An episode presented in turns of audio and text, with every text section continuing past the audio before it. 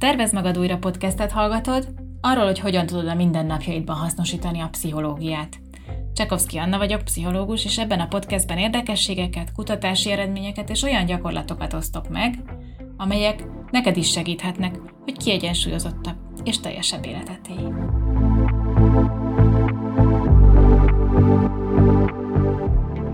Néhány név, ami mindannyiunknak ismerősen cseng, és látszólag semmi közös nincs bennük. Winston Churchill, Meryl Streep, Barack Obama, Steve Jobs, Greta Thunberg, vagy éppen Beyoncé. Nagyon különböző karakterek, különböző korszakokból és különböző területekről. Egy dolog mindannyiukban közös, az a bizonyos karizma. Lehet őket szeretni, vagy nem szeretni, de az tagadhatatlan, hogy mindenki ismeri őket, és ha mondanak valamit, akkor az emberek odafigyelnek rájuk. Van egyfajta varázsuk, megnyerőek, meggyőzőek, és sokak csodálatát kiváltják. Ma a karizmáról lesz szó, ami egy olyan téma, ami mindannyiunknak ismerős, de egy kicsit titokzatos is. A szó a görög kariz, karizma szóból származik, ami eredetileg kedvességet, vagy akár tehetséget jelent. Ma inkább abban az értelemben fogjuk használni, mint egyfajta személyes meggyőző erő, ami segít könnyebben boldogulni az életben, a munkahelyen, de akár a személyes kapcsolatokban is. Meglepő módon a magyar nyelv értelmező kéziszótárában egyáltalán nem szerepel ez a szó, de más online forrásokból kiderül, hogy egy vezető tekintélyét is nevezhetjük karizmának, aminek az alapjai a jó beszélőkészség, a határozottság és egyfajta különleges személyes kisugárzás. De miből fakad és honnan jön a karizma? Hogyan magyarázza a pszichológia, hogy bizonyos emberek valahogy sokkal erősebb hatást tudnak gyakorolni másokra? Született tehetségnek kell lenni hozzá, vagy megtanulható? És mit tehetsz azért, hogy karizmatikusabb legyél? Ma ezekre a kérdésekre keresem a választ, és mint mindig, most is hozok néhány gyakorlati tanácsot, amiket te is kipróbálhatsz, hogy fejleszd magadban ezt a képességet.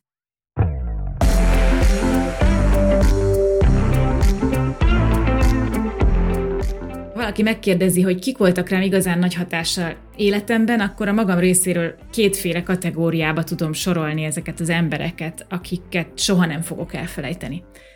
Az első kategória azokból áll, akik valahogy érzelmileg hatottak rám, megérintettek életem egy bizonyos időszakában, akik vagy közel álltak hozzám, vagy most is közel állnak, lehet, hogy a szeretteim, a családtagjaim, a barátaim, vagy akár volt párkapcsolatok is ide tartoznak, vagy más olyan emberek, akikkel közeli kapcsolatban voltam. A második kategóriába azokat sorolnám, akik valahogy távolabbról, a munkájuk vagy az életük által hatottak rám, akik olyan fontos témákkal foglalkoztak, és azt olyan módon tudták átadni, hogy érzelmi kapcsolódás nélkül is megérintettek. Én őket tekintem karizmatikus embereknek. Valahogy hatottak az életemre, függetlenül attól, hogy ismerjük-e egymást személyesen, vagy sem. Voltak ilyen tanáraim, de edzőim is, mondjuk ide sorolnék olyan terapeutákat, írókat, festőket, sőt, akár podcastereket is, akiket csak távolról csodálok. De mi a titkuk? Hogyan csinálják? Mi különbözteti meg őket azoktól, akiknek nincs meg az a képességük, hogy megragadják a közönség figyelmét?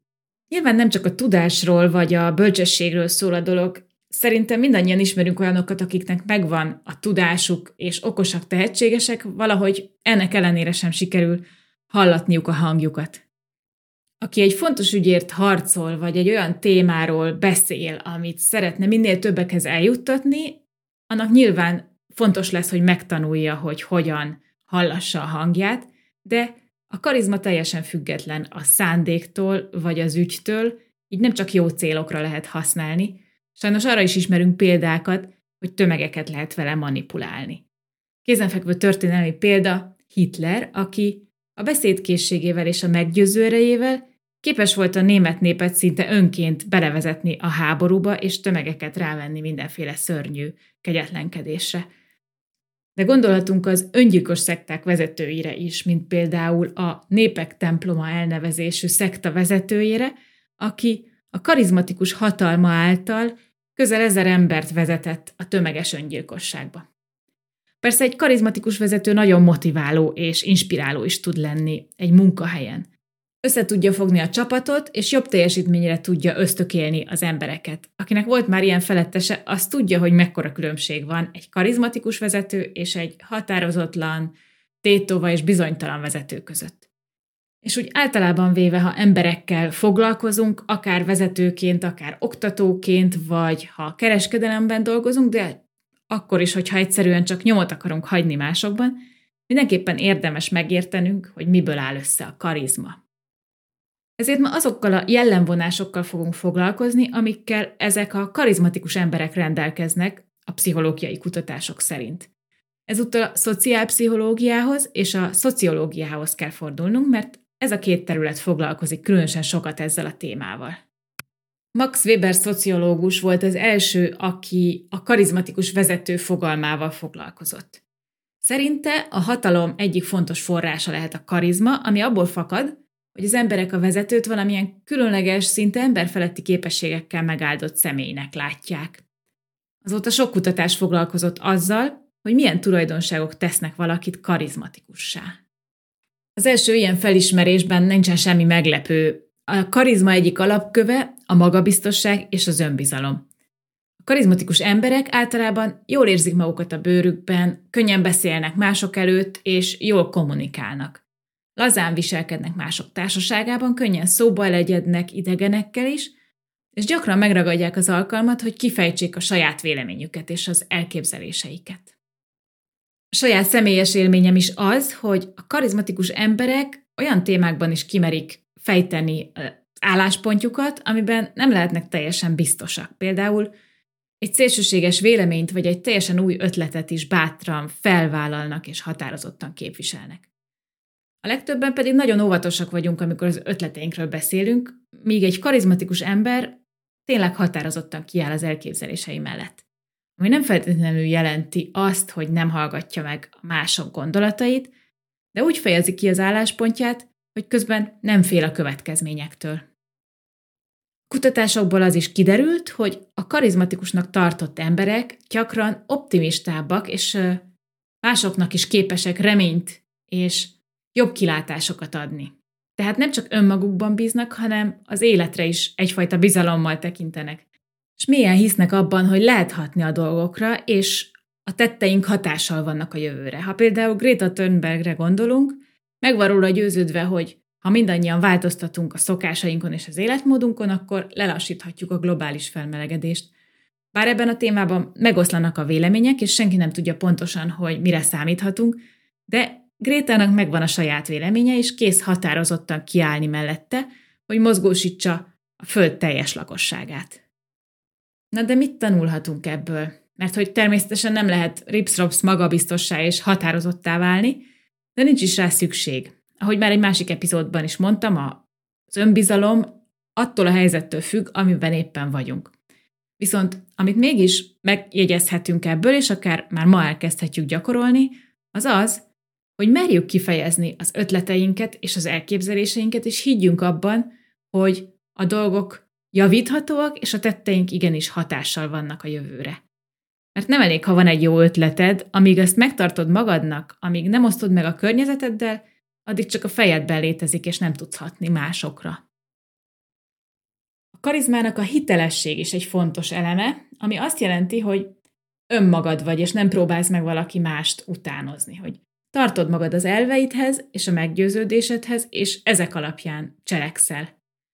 A karizmatikus emberek gyakran azok, akik kiállnak az elveik mellett. Például egy csapatmeetingen őszintén elmondják azt is, ha valamivel nem értenek egyet, és ugyan tiszteletben tartják mások álláspontját, de nem feltétlenül rejtik véka alá a saját véleményüket. Ami pedig az optimizmust és a jövőbe vetett hitet illeti, valóban teljesen fölösleges panaszkodni a dolgokon. És a megoldásorientált szemlélet minden esetben kifizetődőbb. Ráadásul abban is segít, hogy karizmatikusabb legyél, akivel mások is szívesen töltenek időt. A saját élményeidből is kiindulhatsz. Te hogy érzed magad olyas valaki társaságában, aki folyton mérgelődik és panaszkodik? Ha választhatsz, akkor valószínűleg te is szívesebben keresed olyas valaki társaságát, aki optimista, és lelkesen és pozitívan áll a dolgokhoz. A karizmának egy másik fontos alkotóeleme a nonverbális kommunikáció, vagyis az, ahogyan viselkedünk, mi alatt beszélünk. Etéren az derült ki, hogy a karizmatikus emberek gyakran többet használják a testbeszédet és kifejezőbb módon. A teret is úgy használják ki, hogy több energiát közvetítenek, és például többet használják a kezüket, többet gesztikulálnak, és ezzel is alátámasztják a mondandójukat. Nem tudom, hogy láttad-e például a Piaf című filmet, ami Edith Piaf életéről szól, és Marion Cotillard a főszereplője. Remélem, hogy nem spoilerezek nagyon, de ebben a filmben van egy olyan jelenet, amikor Piaf szövegírója, aki egyben egyfajta mentor vagy ilyen korabeli kócs is, szóval ő azt a tanácsot adja Piafnak, hogy használja többet a kezét, és többet gesztikuláljon a színpadon, mert így nagyobb hatással lesz a nézőkre. És ekkor kezdte el Edith Piaf ezeket a jellegzetes kézmozdulatokat használni, ami aztán emblémájává vált. Tehát már akkoriban is tudták, hogy mitől lesz valaki emlékezetes, és hogy ehhez a testbeszéd is hozzátartozik. És ehhez kapcsolódik talán még az is, hogy a karizmatikus emberek könnyebben teremtenek szemkontaktust, és több érzelmet tükröz az arckifejezésük. Mert hogy a közvetlen szemkontaktus bizalmat ébreszt. Nyilván nem arról van szó, hogy szugeráljuk a másikat, de természetes módon a szemébe nézünk beszélgetés közben. Talán te is találkoztál már olyan emberrel, aki mereven nézett, vagy éppen egyáltalán nem nézett rád, mi alatt beszélgettetek, és észrevetted, hogy mind a kettő elég zavaró tud lenni. Egyébként valószínűleg a nonverbális kommunikációnak a legfontosabb része az arckifejezés, mivel van az agyunkban egy rész, az érzelmi rendszer, ami automatikusan felismeri a másik ember érzelmeit. Tehát ezen a rendszeren keresztül az arckifejezés közvetlen hatással van a hallgatóra, és akkor ugye két eset lehetséges, hogy vagy alátámasztja, amit mondasz az arckifejezésed, vagy éppen ellenkezőleg, és akkor gyengíti az üzenetedet. Tehát még ha nagyon jó dolgokat mondasz is, vagy nagyon érdekeseket, de nem a megfelelő arckifejezéssel mondod, ha nem stimmel a mondandód és az az érzelem, amit mutatsz, akkor a másik tudat alatt észreveszi az ellentmondást, és nehezen fogja elhinni, amit mondasz. Például képzeld el, hogy mondjuk egy barátnőd elmeséli, hogy szakított a barátjával, akit egyébként ki nem állhattál. Ha azt válaszolod erre, hogy igazán sajnálod, de közben az arckifejezésed inkább örömöt tükröz, és mosolyogsz, és megkönnyebbültnek mutatod magad, akkor rögtön látni fogja, hogy igazából nem sajnálod. De ugyanez a helyzet, hogyha mondjuk egy állásinterjún a sikereidről kérdeznek, és szeretnél elmondani egy történetet magadról, amiben nagyon határozottan kiálltál valami mellett, de közben az arcod lehet, hogy inkább ijegységet tükröz, és akkor ezzel gyengíted a hitelességedet. Persze a testbeszéd is nagyon fontos szerepet játszik a kommunikációdban, tehát az, hogy mennyire húzod ki magadat például, amikor beszélsz valakivel, hogy mondjuk nyitott vagy zárt a testtartásod, ez mind-mind hozzájárul ahhoz, hogy milyen hatást gyakorolsz az emberekre. Amikor karizmáról beszélünk, akkor ezekre is érdemes odafigyelni. Beszéljünk még egy kicsit az empátiáról, ami a karizmatikus emberek harmadik fontos tulajdonsága. Karizmatikus emberek odafigyelnek másokra, megértik mások szükségleteit és érzelmeit. Képesek beleélni magukat a másik helyzetébe, és mindenféle módon ki is mutatják, hogy értik a másikat. Benjamin Franklin például kifejezetten híres volt arról, hogy nagyon értett az emberek nyelvén, és mindenkivel nagy empátiával és tisztelettel beszélt társadalmi státusztól függetlenül. Állítólag egyébként ez volt a sikerének az egyik kulcsa, hogy mindenki, aki ismerte, úgy érezte, hogy jó barátságban van vele. Biztosan te is találkoztál már olyan emberrel, akivel először beszéltél, és mégis az volt az érzésed, hogy értitek egymást, és hogy valahogy könnyű volt megnyílni felé, mélyebb dolgokról beszélgetni, vagy akár olyan témákról, amikről nem beszélnél bárkinek. Nagyon valószínű, hogy az illető empatikus volt, tehát az volt az érzésed, hogy a másik pontosan érti, hogy miről beszélsz, és együtt érez veled, és ettől sokkal könnyebb kapcsolódni hozzá. Mellesleg pontosan ez történik egy pszichológusnál is. Na de ez akkor azt jelenti, hogy azok mennek pszichológusnak, akik eleve nagyobb empátiás készséggel rendelkeznek, mint mások? Valójában nem ez a helyzet, és nincs ilyen szűrő a pszichológia felvételin, viszont a legtöbb pszichológus megtanulja, hogy hogyan tud empátiát mutatni mások felé. És ez is azt bizonyítja, hogy az empátia is egy olyan készség, amit meg lehet tanulni és lehet fejleszteni. Ha sokat gyakorlod, akkor sokkal jobbak lesznek az emberi kapcsolataid. nagyon leegyszerűsítjük, akkor az empátia egyfajta belehelyezkedési képességből, másrészt pedig az elfogadásból áll.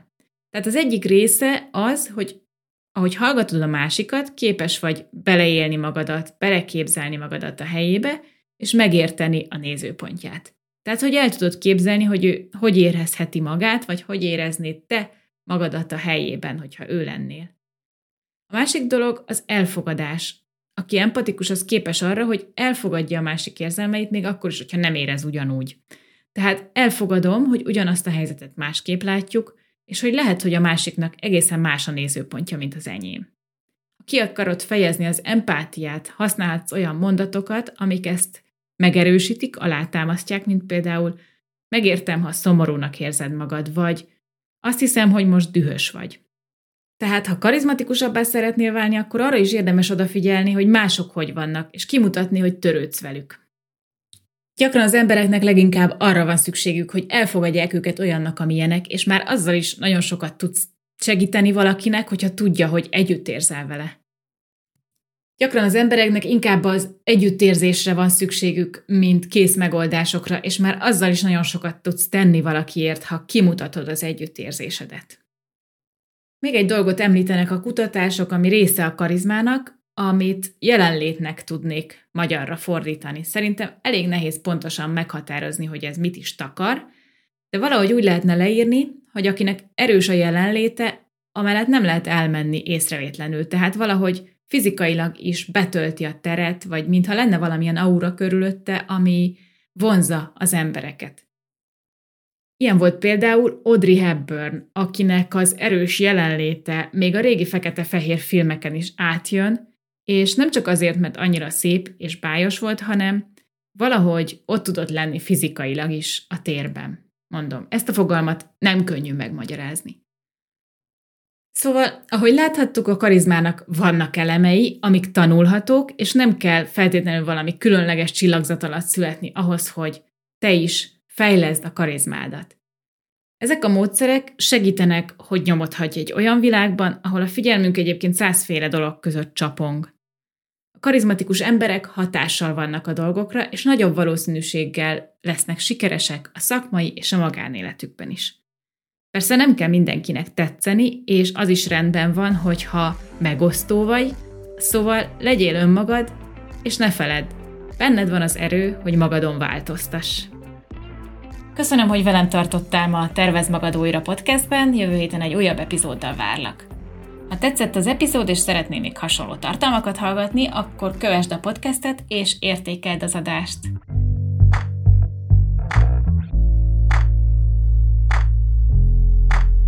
A podcast elsősorban pszichoedukációs céllal készült. Az elhangzottak nem helyettesítik a személyre szabott pszichológiai tanácsadást vagy a terápiát.